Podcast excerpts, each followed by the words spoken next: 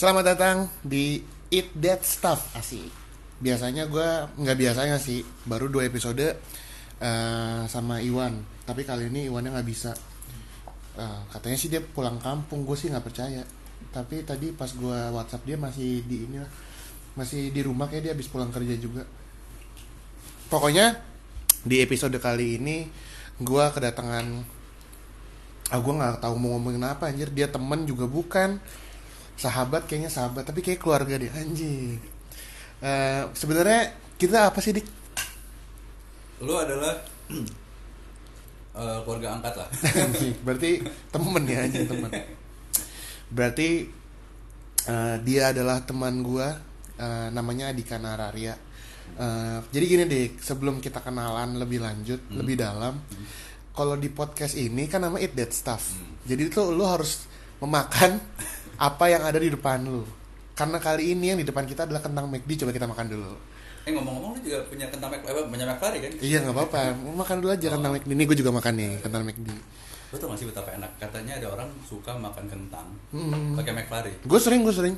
Enak aja kalau McFlurry-nya masih kental gitu enak. Ini kan udah mencair gitu ya. Oh. itu em, ini. Eh, aduh apa namanya? Pokoknya kan kalau misalnya makanan tuh ada yang kombinasi-kombinasi yang sebenarnya nggak masuk tapi ternyata enak gitu loh. Maksudnya? Padahal sih jadi misalnya kalau misal lu mengkombinasikan roti dengan coklat kan wajar. Benar. Kalau misal lu gabungin kan enak. Ya ini kan kentang kan asin dan ini kan manis. Sebenarnya kan nggak wajar. Iya sih. Nah, tapi kalau lu makan tuh sebenarnya enak. Lu belum pernah emang? Belum. Lu harus cobain kapan-kapan. Tapi es krimnya yang masih ini ya. Oh nggak bisa udah cair kan? Yang yang yang udah cair kayak kurang gitu lah gue nggak bisa membayangkan aja sih kayak ketika lu itu kan termasuk panas ya. Jadi kan dingin deh. Enak tapi enak. Ntar cobain ntar cobain. Ngomong-ngomong nih ya Hmm. kalau di McD eh mak- bukan makanan apa ya? Apa? Menu favorit lo apa? Gue paling favorit kalau di McD itu sestandar apa? Panas. Panas satu. Oh iya Indonesia banget Coba. iya, iya. tapi nasinya biasanya bukan kentang. Oh, oke. Ya berarti ayamnya ya. ayam ayamnya paling paha atas. Gue selalu request paha atas kentang satu coca cola diganti.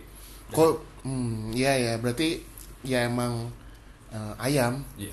Nah tapi sebenarnya McD gue belum pernah keluar negeri nih dik Oh. lu kan pernah ke Spanyol Hmm. ke negara-negara lainnya. Kalau di luar negeri tuh McD jualannya apa sih? McD ayam tuh burger. Oh, tapi ayamnya tuh bukan beda nih. Ini ayamnya bukan yang potongan ya. Ayam tuh lebih kayak ayam eh, chicken strip. Eh, chicken apa?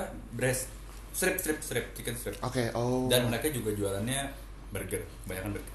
Nah berarti emang McD tuh sebenarnya eh, jualannya burger dong yang menjadi selling pointnya dia apa Hmm. enggak? Hmm. kalau di luar negeri? Iya burger. Soalnya kan kalau di Indonesia nih eh, McD kan kayak kalah sama KFC ya. Soal ya karena kan dari tagline aja KFC jagonya ayam. Betul. maksudnya emang berarti dia ngejualnya terfokusnya di ayam kan. Karena kalau menurut gue tuh McD eh, kalau masalahnya masih kalah sih hmm. ya nggak sih masih enakan KFC lah oh KFC jauh Hmm. nah kalau gue sukanya kentang di McD tapi kentang panas maksudnya kentang baru panas baru oh jadi iya, iya, yang langsung dari minyak gitu ya? iya enggak enggak maksudnya kalau misalnya udah kayak gini nih. Ya, itu itu udah tapi asinnya masih kerasa mir kalau lu tapi dingin di Iya nggak enak sih. ini Adika tadi oh gue belum bayar ya udah usah santai santai bentar, bentar, gue. udah santai Santai. santai Nah. gue jadi penasaran McD di Madrid apa ya menunya ya gue juga lupa terus. Nah ngomong-ngomongin uh, soal McD lagi nih uh, lagi rame nih Dik. oh iya. Karena kan uh, salah satu uh, orang-orang sih membil- bilangnya ini adalah bangunan legendaris. Mm-mm. gua sendiri kayaknya kayak gua nggak pernah ke sana serius lu? Kayak nggak ya seingat gua kayak gua nggak pernah ke sana karena ya ngapain gua ke McD Sarinah kalau di Bintaro pun ada. Iya ngerti. Gue sering lewat doang. Maksudnya ngeliat patung Ronald McDonald tau gak sih yang duduk iya kan? tahu. Nah kemarin nih jadi pertanggal Eh, kemarin tanggal berapa sih? 10 Mei. Eh 10 Mei. sekarang kan tanggal du- 13 kayak tanggal 11 atau 10 ya tanggal segitulah. 10 Mei ya. McD Sarina nih kayak ini. Katanya tuh dia pengen direnovasi karena dari gedung Sarinanya pengen ada uh, perubahan strategi bisnisnya. Dan ini mau jadi stasiun. Oh gitu? Hmm. oh gue baru tahu nih kalau jadi stasiun sambungan dari HI kayak stasiun MRT anjing gue nggak baca ketahuan banget nih baca headline doang ya jadi itulah iya Uh, nah eh, yang ngebuat ramenya lagi adalah eh, ya gue tahu sih itu mungkin bangunan eh, mempunyai Sejarah. cerita bagi orang-orang eh, Jakarta pada umumnya. Nah tapi kan di Indonesia ini nih eh, lagi musim yang namanya pandemik corona. Ya. Ada eh, keputusan pemerintah, eh, bukan keputusan apa sih namanya? kebijakan ya? Kebijakan pemerintah eh, yaitu PSBB. Apa skala besar? Belum- apa sih peraturan sosial PSBB ya itulah. berskala besar Iya. Apa sih ya itulah Itu. itulah oh itulah itulah Nah, tapi eh, rame tuh dan ternyata banyak orang-orang yang datang ke depan McD Sarina untuk farewell. Hmm. Nah, yang farewell pakai tanda kutip. gua sih kalau dari perspektif gua ngeliatnya kayak lebay. Mm-mm. Itu yang Ya, yang ya. di luar yang bisa gua keluarkan ya. Eh eh, gue pengen ngomong kata-kata kasar tapi ya lebay lah karena karena gini satu bangunan biasa Di- yang yang gue bilang tadi di Bintaro ada McD lu kecil dulu ada McD gimana mana ada McD yang satu eh, bego goblok lah keluar juga tuh kata-kata ya karena lagi masa kayak gini Iya. terus tiba-tiba eh lu rame-rame ke di keramaian melakukan farewell itu. Mm. padahal lagi ada kebijakan pemerintah. Nah Iya. yang yang bikin gua keselnya adalah Hmm. eh, mereka yang datang kan bisa dibilang adalah golongan menengah. Iya. Ke atas. Benar-benar. Iya dong. Ya iyalah nah tapi kenapa giliran kalau kayak gini tidak ada tindak lanjut dari pemerintah pemerintah. Tapi kalau misalnya orang-orang yang kayak, ya mohon maaf nih ya, Iya. kayak mudik. Gua nggak bilang yang mudik ini menengah ke bawah ya, tapi kan, Anjing, gue tuh kesel gue tuh keselnya gini ketika oke lu dulu, lu dulu. gue melihat gue ngerti dari sisi emosional gue paham itu bangunan sudah 30 tahun banyak sekali sejarah ya McD kayak Ah, Iya iya. ya maksudnya dari sisi ini sisi emosional ya Oke. kayak eh gue ngerti lah mungkin lu punya sejarah kayak nyokap gue juga pernah makan di situ ketika kantor simpel itulah ada yang pernah jadian sampai nikah gitu Eh, itu Cuma- yang ada bom di situ kan? yang ada bom Sarina kan di situ Di situ ya? di situ Iya. terus ya tapi yang bikin gue kesel adalah lo itu middle upper yang at least lo punya pendidikan dan lo ngerti soal PSBB gitu. Iya iya iya. Tapi dia yang paling gue kesel juga dari McDonald kan mereka bikin live Iya anjing. Lo? Si staff-staffnya tuh Iya, kayak iya. staff-staffnya seakan-akan disembah sama orang yang datang kan Iya, gitu. benar. Karena kan uh, posisinya staffnya kayak di atas. Iya. Terus dan dan itu rame loh di Iya, hidup McChicken, hidup McFlurry gitu. Gue gak tau di kemarin dia ngomong Ah, apa gue gitu. nggak baca Eh, lu karena ya. gue nggak nonton karena gue udah gedek aja. Bau lilin gak pak? Pada gue pada bau lilin gak? Kayak Kristen sih yang. Iya kayak Astagfirullah Iya enggak lah maksud gue eh, nggak nggak logis aja sih. Udah tahu lagi. Nah salah satu yang bikin gue kesel adalah di situ ada sat- satu influencer di Siapa? namanya AA Utap tau gak lu? Gak tau gue Jadi eh, kemarin gue lihat di Twitter hmm, ada orang nge-share gitu. Eh, dia nggak nge-share video dia, dia cuma nge-share screenshot terus kayak maksudnya ini perpisahan McD Sarina bla bla bla. Eh, mungkin kalau misalnya lu nggak kenal AA Utap dia ini sempat eh, sempat terkenal sempat booming ini. Dulu sama Laurentius Rando gak lu? Yang Anjir, beatbox. Emang iya? dia dulu temenan. Oh. nah terus kan katanya Randonya begajulan terus mereka berantem lah. Oh. nah pokoknya si Utap inilah pokoknya dia influencer nah dia datang ke McD itu. Direkam ntar mungkin eh, lu bisa ngeliat video tapi ya itu dia. Bener kata lu. Dia kan bisa dibilang middle up. Ya. Punya dong kayak kesadaran kalau menurut gua nggak nggak nggak menentukan entah itu dia orang pendidikan tinggi Hmm. orang ekonomi tinggi sih. yang penting dia punya kesadaran cuy Iya, iya gue setuju. Tapi ya masalahnya kemarin ada yang ngomong juga, kenapa sih pemerintah nggak bubarin atau polisi nggak membubarkan itu? Itu juga Iya. pertanyaan sih. Ah. Masalah masalahnya juga eh, nggak jauh dari McD Sarina tuh Istana Negara, oh iya iya. ya kan? Jadi kan otomatis lu ketik radius berapa kilo kan udah termasuk wilayah merah kan jadinya. dan itu emang zona merah dik itu itu itu tapi zona merah nggak nggak habis pikir apalagi kan Iya. terus kalau nggak salah be- besoknya atau kemarin gue lihat di daerah situ tuh orang-orang disiramin tuh sih ada orang-orang Orang-orang. pedagang gitu sampai disiram siramin Eh, diusir kayak peng- pengusiran dari satpol pp satpol pp gitu cuman giliran yang giliran tuh yang ke bawah eh, kan ke bawah maksudnya Mm-mm. ya itulah yang kayak bener kata lu giliran middle up nggak kenapa kenapa tapi maksud gue ya ya bener masalah kesadaran gue gue sangat menaruh tinggi, berharap tinggi sama middle upper karena kan ya gue bilang lu tuh at least tahu lah konsekuensinya gitu Iya.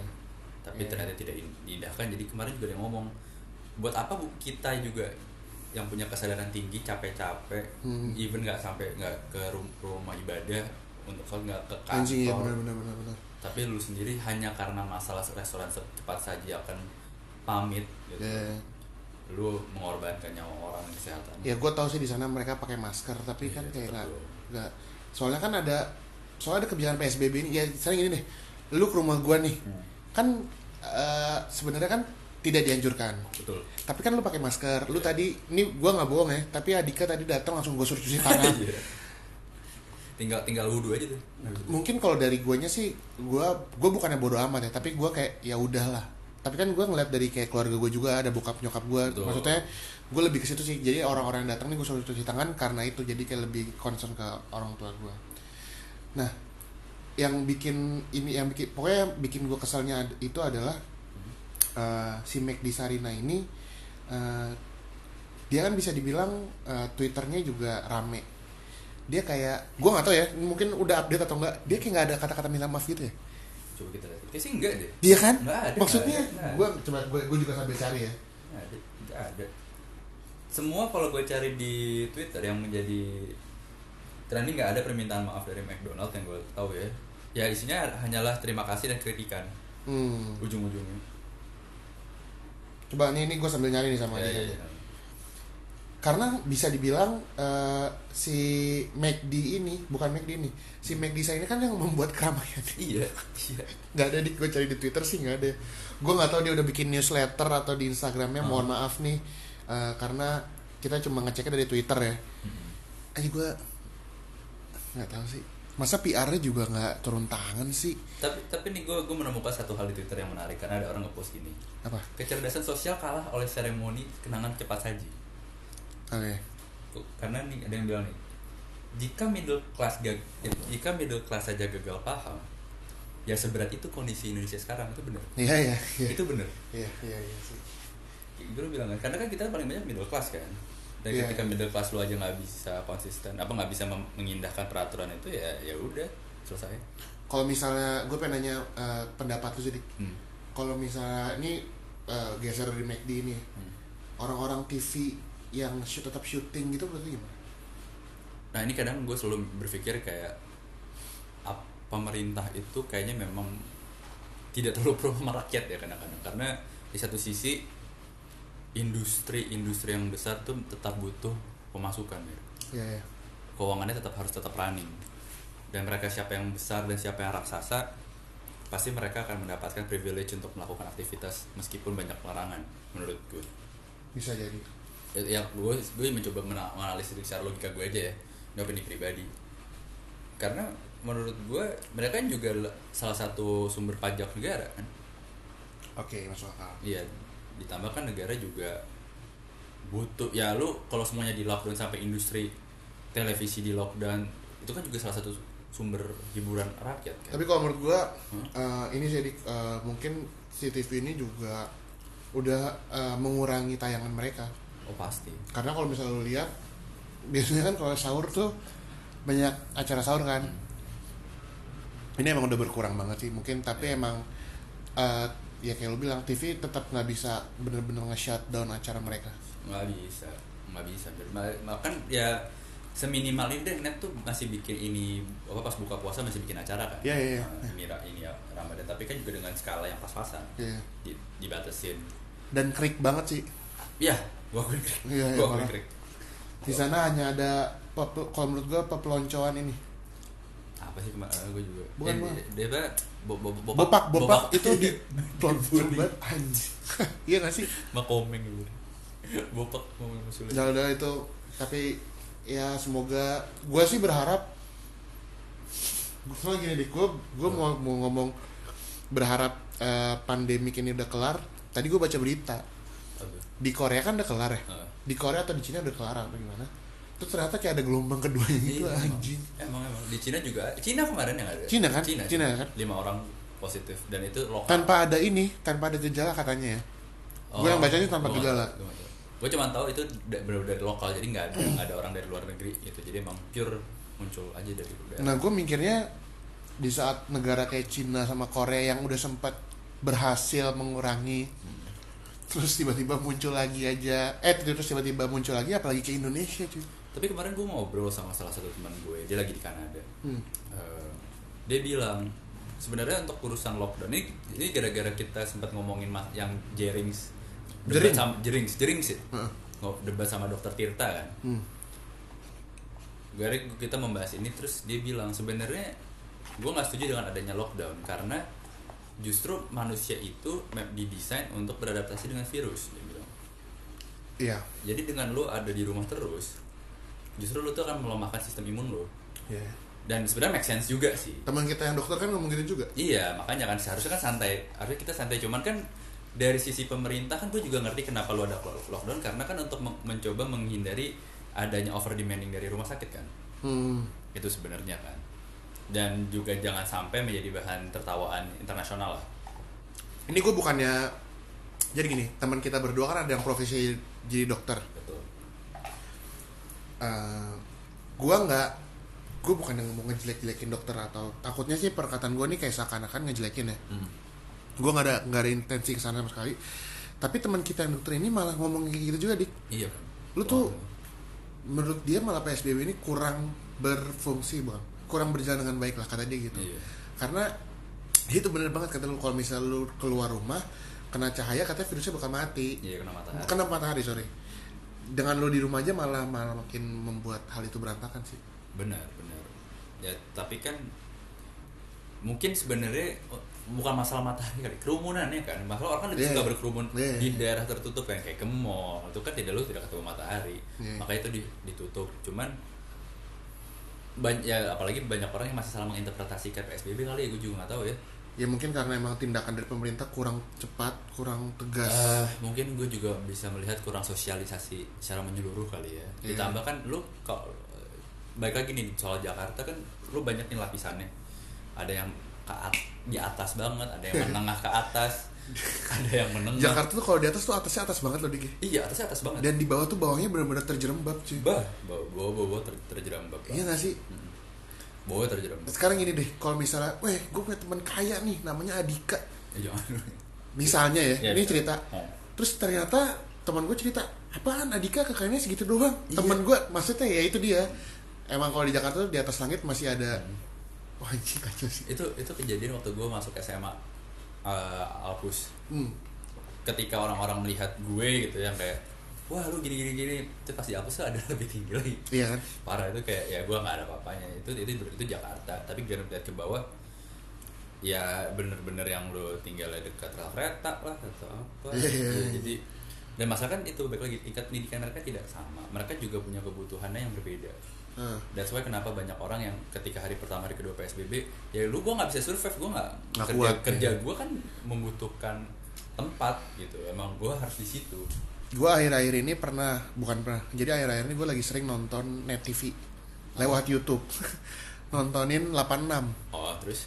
Terus di situ gue nyadar di kayak anjing Indonesia tuh bener-bener bebel banget ya. Bebel jadi kan kalau 86 kan paling apa sih videonya? Lu naik naik motor nggak pakai helm atau naik ini nggak? Tapi di situ tuh gue nemuin jadi gue juga lupa sih judulnya. Pokoknya gue nemuin salah satu video di situ udah ditilang terus dia malah ngelawan polisi di Mm-mm. polisi ditunjuk-tunjuk wah itu dan ini gue nggak ngada-ngada yang bawa motor tuh cewek kerudungan. Eh, kerudungan Aduh. tidak menjamin apa pun. Gue tuh bukan gue bukan masalah eh, iya, masuk akal bener kata lu kerudungan tidak menjamin apa pun tapi itu kan representatif gitu. Dengan lu Iya. udah pakai kerudung kan lu benar benar benar. Harusnya Setuju, bertindak.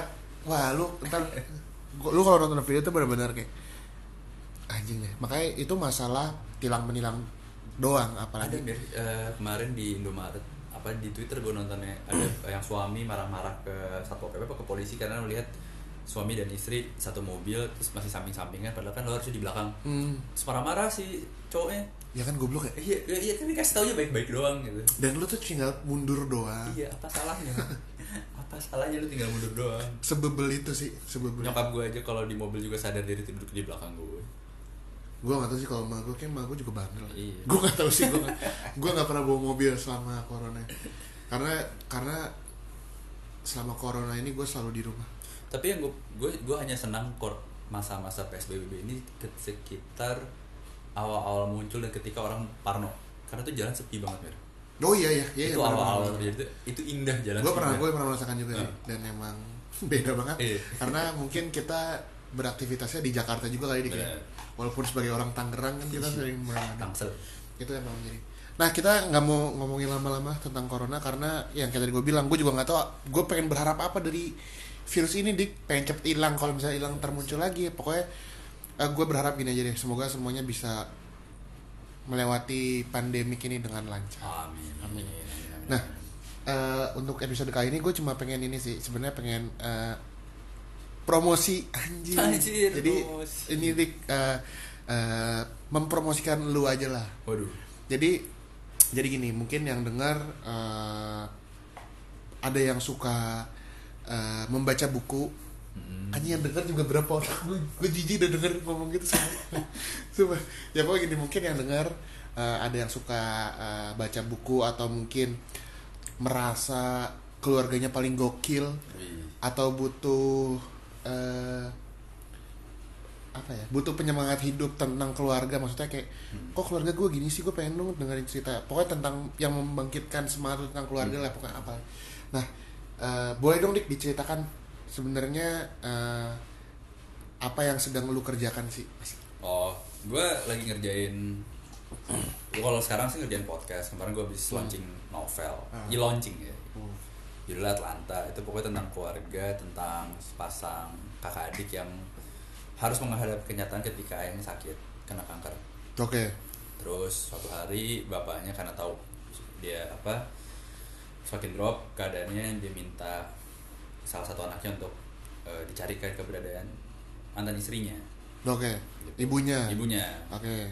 Sampai ah, mungkin anaknya lupa terus tiba-tiba bapaknya kolaps koma terus anaknya baru sadar untuk oh iya gue gue ingat ada petuah dari bapak gue gitu. Hmm. ya ada pada akhirnya mereka mencari lah ya. mereka cari itu sebagai salah satu pengantar tapi konsepnya adalah memang tentang keluarga mir Hmm. gue makanya gue bikin podcast namanya Hello ETL itu di tempat di mana gue membahas bersama tamu-tamu gue tuh tentang keluarga apa pun itu masalahnya sih. Oke. Mau, mau seneng mau happy. iya mau senang mau happy. iya iya. seneng happy sama senang sorry ya senang happy sad sama sedih gitu sen- seneng atau sedih pokoknya Iya. cerita apa pun lah ya. Betul. Nah tapi jadi gini mungkin kalau misalnya ya mungkin karena gue temen lu juga kali ya. Hmm. sebenarnya kan ini buku udah pernah launching sebelumnya kan? Hmm. dua tahun yang lalu setahun Hmm. lalu? Setahun. Tahun lalu. Tahun lalu kenapa lu memutuskan untuk me-relaunching buku ini sih? Kalau gue boleh jujur eh, satu gue nggak puas sama hasilnya. Oke. ketika jadi, jadi jadi gini ketika tahun lalu kan gue masih di Madrid jadi gue nggak bisa mengkontrol Oke. semuanya kan. Lalu oh berarti lu cuma tektokan? tektokan dong email nggak Hmm. bisa. Ya sebe- sebenarnya tahun ini pun juga tetap tektokan cuman em, tahun lalu tuh gue hanya sekedar ngasih naskah mereka yang ngurusin.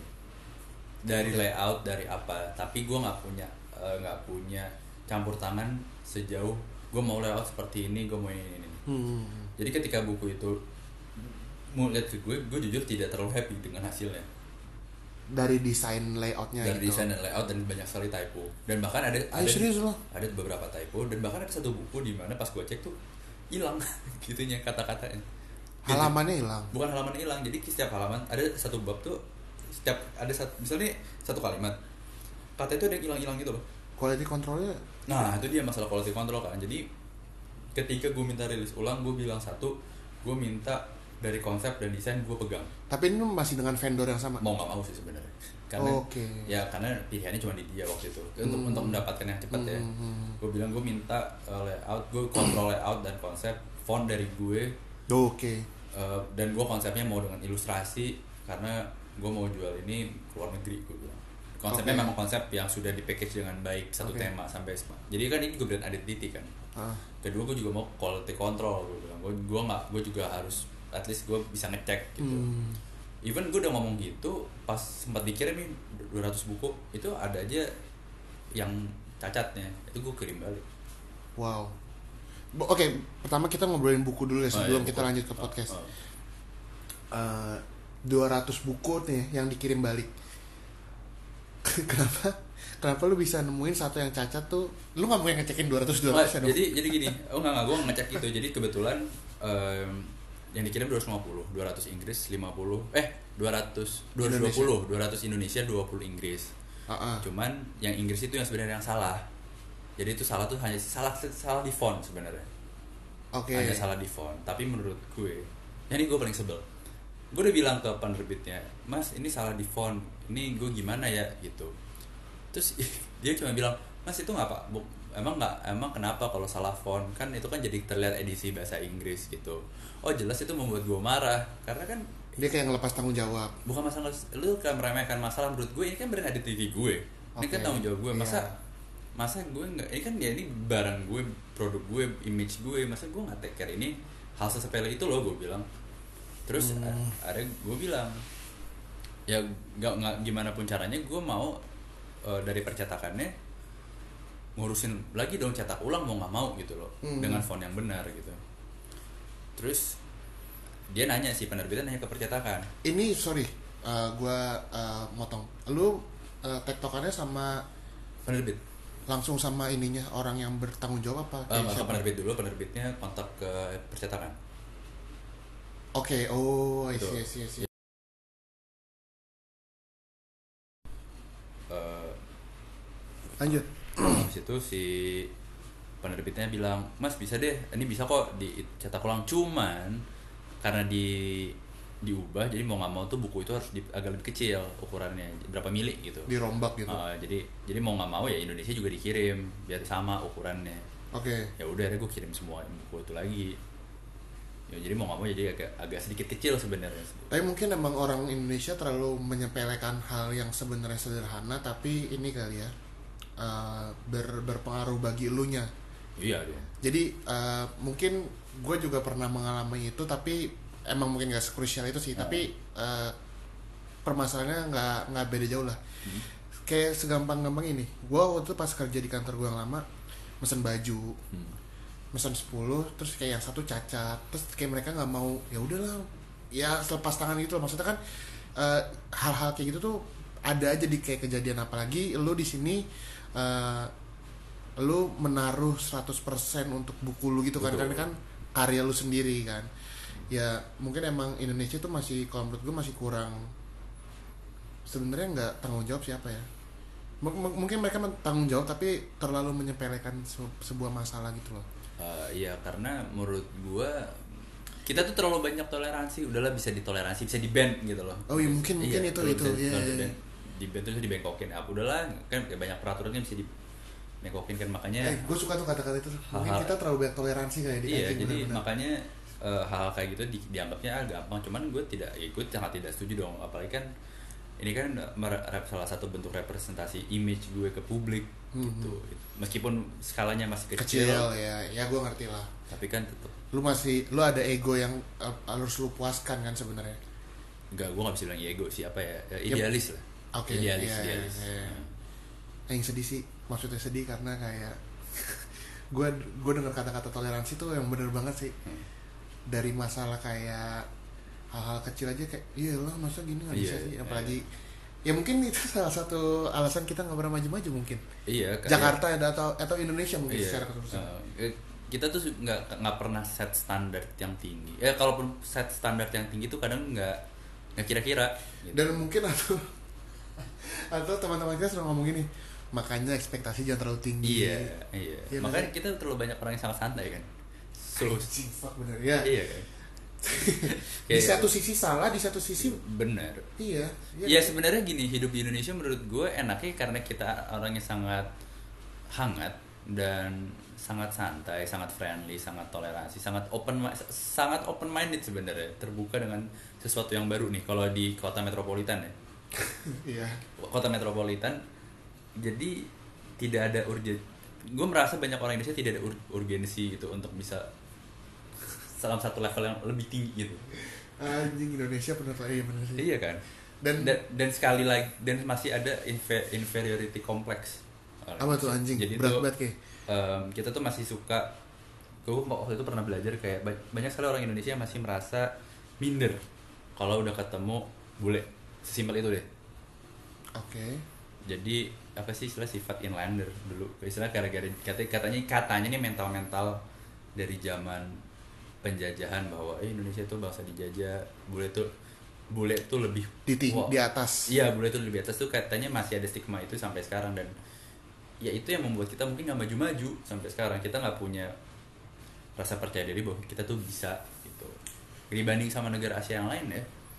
Gue sih eh, masuk akal sih soal- eh, masuk akal sih sebenarnya. Soalnya di kantor gue yang lama juga ya gitu ada bule dan mereka di di ditinggikan kali ya. ya iya Pa- padahal ketika gue waktu kemarin gue di Madrid sebenarnya jujur gue merasa orang Asia itu tidak kalah dalam hal apa nih dalam hal akademis atau dalam hal Oke. pengetahuan gue Hmm. merasa gue satu level cuman memang mereka jago le- lebih jago ngomong mereka lebih jago berpendapat dan mengeluarkan idenya daripada orang-orang Asia kayaknya emang itu permasalahan dari kecil ya Dik. iya karena kita tidak pernah diajarkan untuk speak out karena dulu kan kalau sekolah kalau misalnya ngomong salah pasti langsung dimarahin benar benar anjing itu terpatri sih kayaknya iya dan itu mungkin kan tapi kan kalau masa sekarang anak SD aja udah bisa bikin presentasi kan nggak Oh iya? iya sekarang SD tuh kalau nggak salah anak lu umur berapa emang?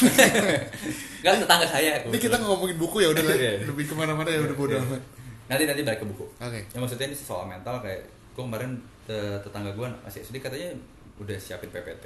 Sekarang eh, metode pelajarannya udah diubah. karena kita SMP tuh ada presentasi gak sih? kayak enggak deh Enggak. enggak kan? SM SMP tuh enggak loh SMP enggak. SMP pun kalau ada ya Nggak ada, disuruh Dik. baca ini Nggak ada, disuruh nggak ada. acting, act- acting sih gue ingat. gue inget Acting doang bahasa Indonesia. itu SD iya SMP iya Itu iya Acting, acting doang udah sejauh itu doang. Iya sejauh itu doang nggak pernah iya. presentasi. iya iya itu mungkin karena emang bener kalau misalnya lu ngomong dikit salah dimarahin Iya, ada. terus salah bikin malu gitu loh Nah itu dia. ya sih itu itu itu terjadi nah balik lagi ke buku Hah. itu itu deh itu itu, itu. malah yang kebalikin yang bintang tamunya bodo amat lah penelitian balik, balik lagi ke buku tuh eh, biar nggak kelamaan jauhannya Iya. apa ya pada akhirnya itu itu juga yang membuat gue menyadari kalau ya kita masih banyak orang Indonesia itu masih banyak hal yang eh, mudah mencari celah untuk mudah dia udahlah di nggak apa-apa kok nggak apa-apa sebenarnya baik sebenarnya kan toler- toleransi kan sebenarnya baik ya. Betul. Tapi itu kalau misalnya ya hidup lu toler- toleransi terus tanpa ada sesuatu hal, hal yang lu standar tinggi ya kapan majunya sih? Benar. Jadi ya mau nggak mau kadang itu dia gue gue mencoba dari diri gue sendiri bahwa gue gue set standar. Hmm. gue mau seperti itu dan ternyata achieve dan gue gue justru ternyata merasa happy Puas karena ya. puas. Karena ketika itu sudah gue jual dan sampai ke review tuh dan mereka puas dengan hasilnya ya lu ngerti gak sih ketika lu itu hasil lu sendiri dan ide lu sendiri dan ternyata diterima? Ada feedback lagi. Mm, ini mungkin nggak bakal ngebahas buku banyak-banyak Ya, karena nggak ada persiapan juga. Jadi emang enakan ngobrol aja. Jadi gini aja deh. Buku ini bisa dibeli di mana? Kalau misalnya ada orang yang mau beli. Eh, untuk sekarang Tokopedia. Dulu. Oke. Insya Allah nanti kalau sudah semuanya sudah kembali normal, gue mau masukin ke beberapa bu ke beberapa independent store. Salah satunya Aksara Kemang. oke ah buku ini harganya berapa nih untuk yang Indonesia dan bahasa Inggrisnya Gue lupa sih, gue udah lupa. ya udah langsung aja Ya, pokoknya sekitar, pokoknya kalau yang kalau yang Indonesia gue jual 65 ribuan, kalau yang bahasa bahasa Inggris sih 90 ribuan. langsung aja cek di Tokopedia apa nyarinya Cari aja ATL Atlanta, Atlanta, cari Atlanta. Atlant A T L A A T L A N T A. Kota Atlanta. kota Atlanta. Atlanta Hawks mungkin atau Atlanta Hawks. atau Atalanta tim bola Iya. beda loh Beda beda Atlanta Hawks atau Atlanta Falcons tuh yang tahu. Ya, Atlanta lah Atlanta. Oke, oke. kenapa sih namanya Atlanta Ini alasan paling bodoh sih. Gue gue udah gue udah nulis di buku sih. Hmm. Alasan pertama adalah gue suka ngomong Atlanta karena dia nggak pakai R. R Huruf R nggak ada huruf R kan? kenapa gitu lu cadel lu nggak cadel Enggak, enggak cadel, cuman kayak rima untuk ngomong Atlanta tuh enak, Atlanta gitu. Sesimpel itu. Ah, Kedua nih. anjing Kedua. Gak suka gue jawabannya jelek Ada, ada ada lagi nih jawaban paling jelek. anjing gak apa-apa Ada lagi jawaban paling jelek. eh gue temen lu banget ya anjing. Iya. soalnya katanya kayak jelek gitu maksudnya shadow point gitu Gak apa-apa. Ada, tapi ada lagi jawaban paling jelek. Gue tulis ini di buku. Eh, Jadi gue lagi. soalnya kalau soalnya kan kalau orang berkode oh namanya itu ya Iya. unik ya Oh nggak apa-apa. kalau gue kayak aja jelek Nggak apa-apa, nggak apa-apa. apa alasan apa Alasan kedua adalah dulu gue main dulu gue main NBA kan. Ah, Itu ke berapa ya? Itu ke 14. oke Itu gue NBA pertama yang gue mainin. ini pes pes empat boleh PS PS 4 eh PS 4 Oke. ke 14 terus tim pertama gue Atlanta Hawks ah anjing yang ketiga itu gara-gara gue nonton apa ya? Dokumenter sih. Terus gue emang tahu kota Atlanta emang dan gue pernah dapat cerita tentang bahwa kota Atlanta tuh sangat homey. Oh itu masuk itu yang gue terima tuh. Ya soalnya kan kota Atlanta homie keluarga kan iya keluarga homey. Dan Emang ngarang nah, anjing. ngarang ya? Enggak emang teman gue bilang ya, apa tapi juga tahunya setelah dia tahu gue punya judul judulatan kan berarti lu hanya cocok lagi cocok lagi aja. tapi emang kata temen gue gue pernah ke Atlanta terus katanya emang kotanya tuh sangat homey sih terima kasih lah. Aduh agak kesel, sih. Kesel. eh nggak kesel kecewa. Kecewa ya. ternyata karena gue juga bingung kan nggak ada nggak ada nggak ada nggak ada inspirasi apa bukan nggak ada inspirasi kayak nggak ada karena gue juga nggak pernah belum pernah ke Atlanta Enggak, soalnya gini, gue pengen nanya. Sebenarnya kalau misalnya buku Ah ini yang, yang, yang lewat ke- di kepala gue deh Kambing jantan. Hmm. Itu kan ada di Tedika Hmm. Ada gak sih? Itu apa masuk kenapa namanya kambing jantan? Apakah ada? Gue nggak tahu ya. Apa yang lu tahu deh? Kambing jantan tuh kemarin gue tuh pernah Bukan bukan. Maksud gue yang lu tahu yang buku yang namanya ini Tapi ada sangkut pautannya sama buku itu. Kan kalau kambing jantan Critical Eleven. Critical Eleven apa tuh?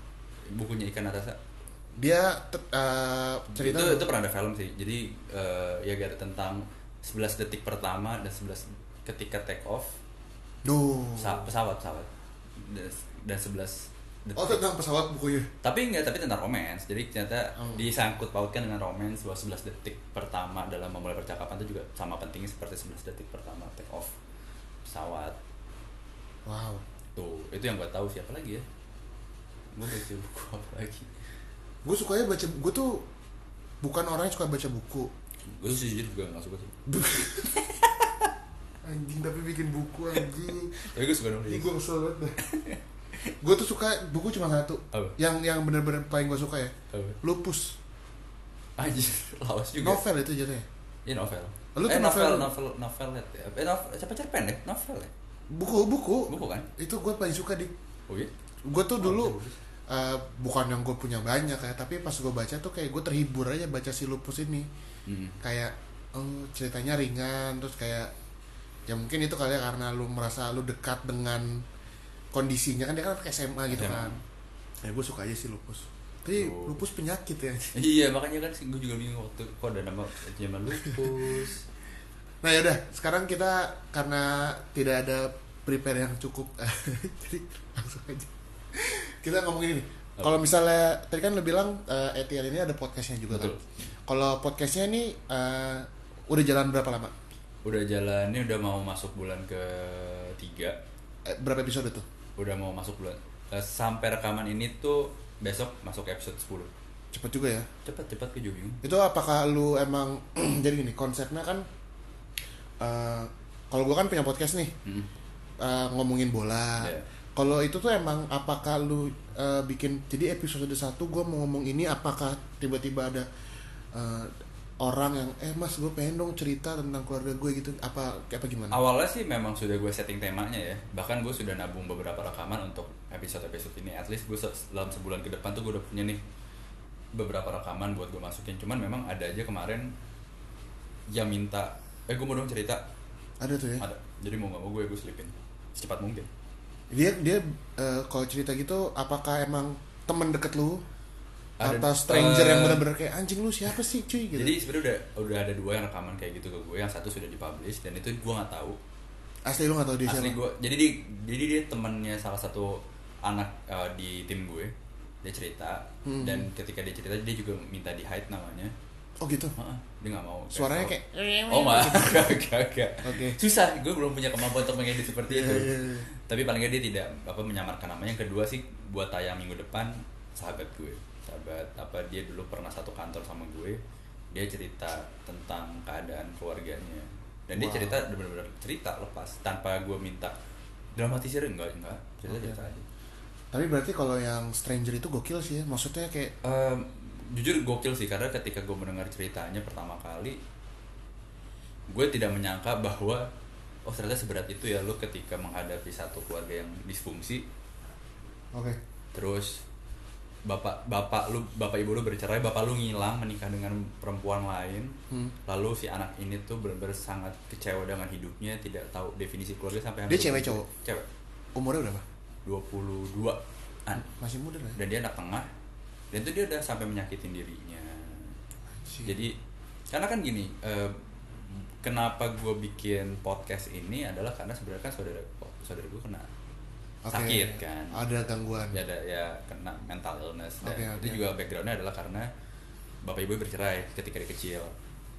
Dan that- dan that's why kenapa gue pengen bikin ini karena gue tahu nggak semua orang tuh sebenarnya punya masalah di keluarganya yang beda-beda beda tapi dia nggak punya wadah buat cerita. cerita. Ada nggak ya orang yang keluarganya nggak cerai Mm-mm. tapi tetap punya mental breakdown itu? Maksudnya kayak Hmm. anjing keluarga gua. Mu- mungkin ada tapi kan mungkin ada tapi kan kalau ada mental breakdown kan belum tentu karena keluarga ya Mir. ya pasti mungkin kan faktor-faktor lain kan. Tapi emang pasti itu keluarga menjadi faktor utama ya? Pasti. Itu kan ini ring satu loh. Gue penasaran ya apakah apakah yang keluarga lu misal baik-baik aja bisa membuat lu gangguan gitu? Misal ke gue misal gue. Let's say gini keluarga lu baik-baik aja kayak alhamdulillah sehat eh, ekonomi lancar. Hmm. tapi itu membuat lu nggak nyaman bukan nggak nyaman apa ya? Kalau kalau gue cerita sedikit tentang gue lu lu lu, lu kenal keluarga gue nih? Hah, lengkap. Hah. ekonomi iya. atas rata-rata. Orang selalu ngomong apa sih yang gue nggak punya? Iya tapi apakah deep inside gue happy belum tentu make sense Iya dong. Oke. Karena gue kan anak tunggal satu. Kedua orang tua gue dari jam di, di saat masa-masa krusial kita tumbuh SD SMP tuh mereka pulang malam. Otomatis. Oke, oh gue inget lu SMP pernah cerita ini ke salah satu guru kita. Iya. Iya, iya gue inget, gue inget. Mm-mm. Walaupun gue nggak pernah menanyakan hal itu lebih lanjut karena Hmm. Selalu punya kerasa segan anjing gue karena. Iya. Iya kayak gitu kayak gue gak pernah punya waktu. Gue cerita ya? Gue juga lupa. Lu gue inget kok lu pernah cerita ke Pak Kusnadi. Oh iya. Gue, Pernah, pernah, pernah. Oh iya Terus pokoknya. kayak iya iya terus terus. Ya gue pokoknya gue tidak punya waktu untuk ngobrol deep talk, Hmm. communication dengan Hmm. mereka. Jadi ya waktu apa hanya sekedar formalitas gue ketemu di mereka Pagi-pagi. Ya, karena waktu gue kan diisi oleh waktu sendiri-sendiri gue dan Oke. akhirnya itu mem- mem- membentuk gue sampai sekarang tuh tidak bisa berkomunikasi dengan mereka, nggak bisa di talk gitu loh. Hmm, hmm, hmm. Oh. It, it happens. gitu. Oke, oke. Jadi gue kalau dibilang gue juga punya masalah mungkin, gue Ah, juga iya. punya masalah, iya gue juga. Tapi masa-masa gue men, apa uh, questioning itu sudah selesai, Udah lewat. udah lewat. Tapi ya sih maksudnya gua pun di keluarga gua bukan tipe orang yang deep talk gitu loh. Mhm.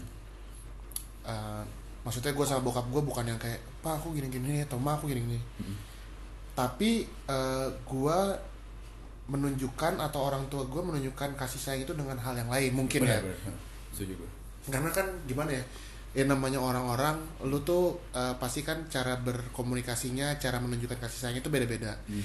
ya mungkin di situ yang gue pelajarin sih maksudnya di saat lu ketemu orang baru Hmm.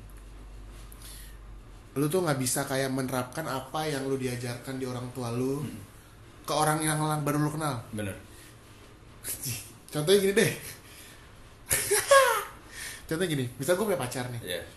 ternyata komunikasi gue dan pacar gue ini berbeda karena itu tuh eh, berasal dari eh, orang tua kita masing-masing Iya, betul, betul. misalnya gue diajarkan kalau misalnya A lu Hmm.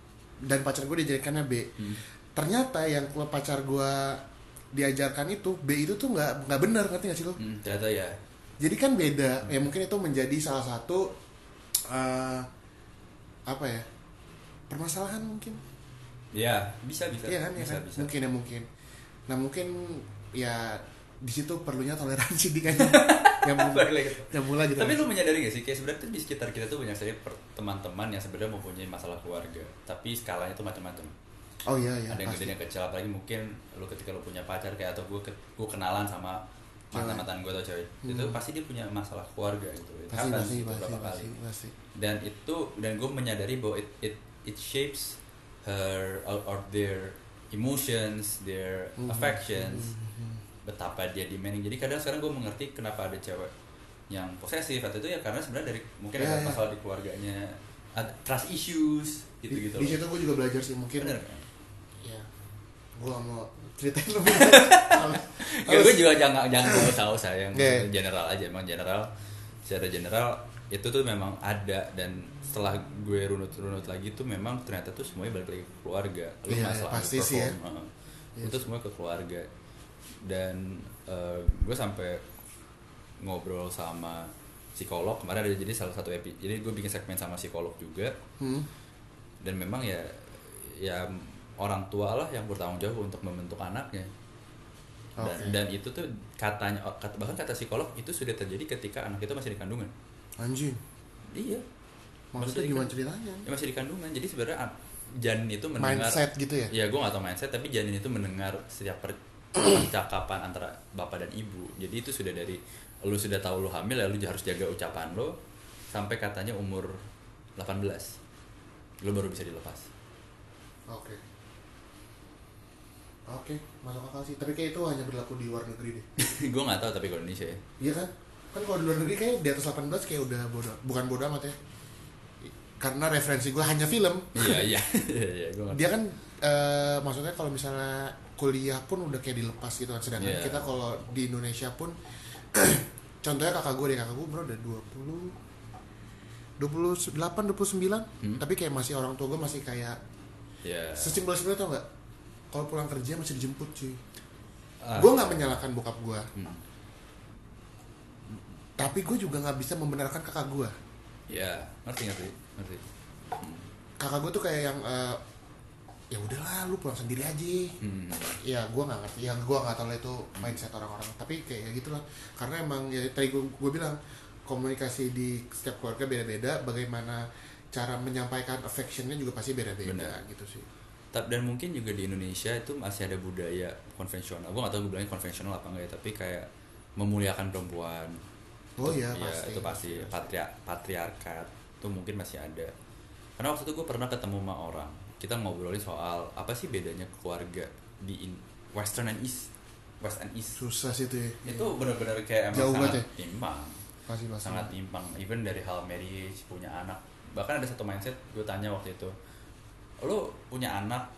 Kan kalau di kita kan ada kayak istilahnya kita punya tanggung jawab untuk membahagiakan orang tua. Di Indonesia. Indonesia, ya kan? Hmm. karena kan misalnya kita, ya orang tua kan sudah ini kan lu lu Biayain Al-Quran lah, lu, iya, ya. Tapi di Western tuh tidak seperti itu ternyata kayak orang jangan sampai malah orang tua tuh tidak punya mindset lu harus bahag, harus balik lagi ke kami. Enggak makanya sekarang banyak sekali lansia di Amerika gitu dia punya rumah panti jompo nggak tau nggak dik yang gue bingung kalau di eh, luar negeri gitu? Kan suka ada video with my grandpa gitu-gitu kan. Iya iya. Jadi kakek-kakek udah sepuh banget tapi cucunya tuh masih kecil banget deh oh iya. Kecilnya tuh bener-bener bocah kecil. Sedangkan kan kalau di kita kan kakek kita Hmm. udah jompo tapi kitanya udah 20-an iya iya iya. Ya gue emang ya beda beda-beda sih. ada karena kan ada juga yang meritnya juga baru oh di Amerika malah punya anak merit, iya. Atau iya. Tuh, bahkan bis ngewe hamil nggak nikah. Iya itu karena beda karena gue pernah nanya adalah ya ke- untuk menikah itu emang sangat butuh komit. Ya, ya, ya sih. Ya. makanya mereka kan tipikal yang ya lu tinggal bareng dulu kalau nggak cocok ya bisa pergi. Anjing udah ngewe bodo amat tuh ya. Gokil sih. Iya, beda. Bahkan Dennis Rodman aja sama Carmen Electra cuma berapa bulan tuh anjing. Anjir kan Dennis Rodman. Ya nggak usah Dennis Rodman siapa kayak semua juga gitu iya. It happens. Udah kayak itu aja dik. Ya. Untuk episode ini gue juga bingung karena persiapannya tidak ada. Ya pokoknya eh, buat teman-teman yang emang pengen eh, apa ya pengen update sama Spotify-nya Adika pengen denger-dengar eh, ah gue pengen denger atau mungkin pengen nyumbang cerita? Boleh boleh. Eh, paling follow aja instagramnya. Ya. ntar bisa dm bisa. Apa instagram Eh, apa? bisa. Pokoknya buat yang mau cerita cerita yang mau ngobrol soal keluarga bisa di bisa dm ke at id atau email ke eh, ke atlanta.novel at gmail.com Yaudah pokoknya mungkin itu aja. Ya. Gue juga terima kasih banyak atas waktunya karena kita mau rekaman lagi. Iya itu rekaman lagi. Gitu gitu aja dari gue Mirza pamit. Assalamualaikum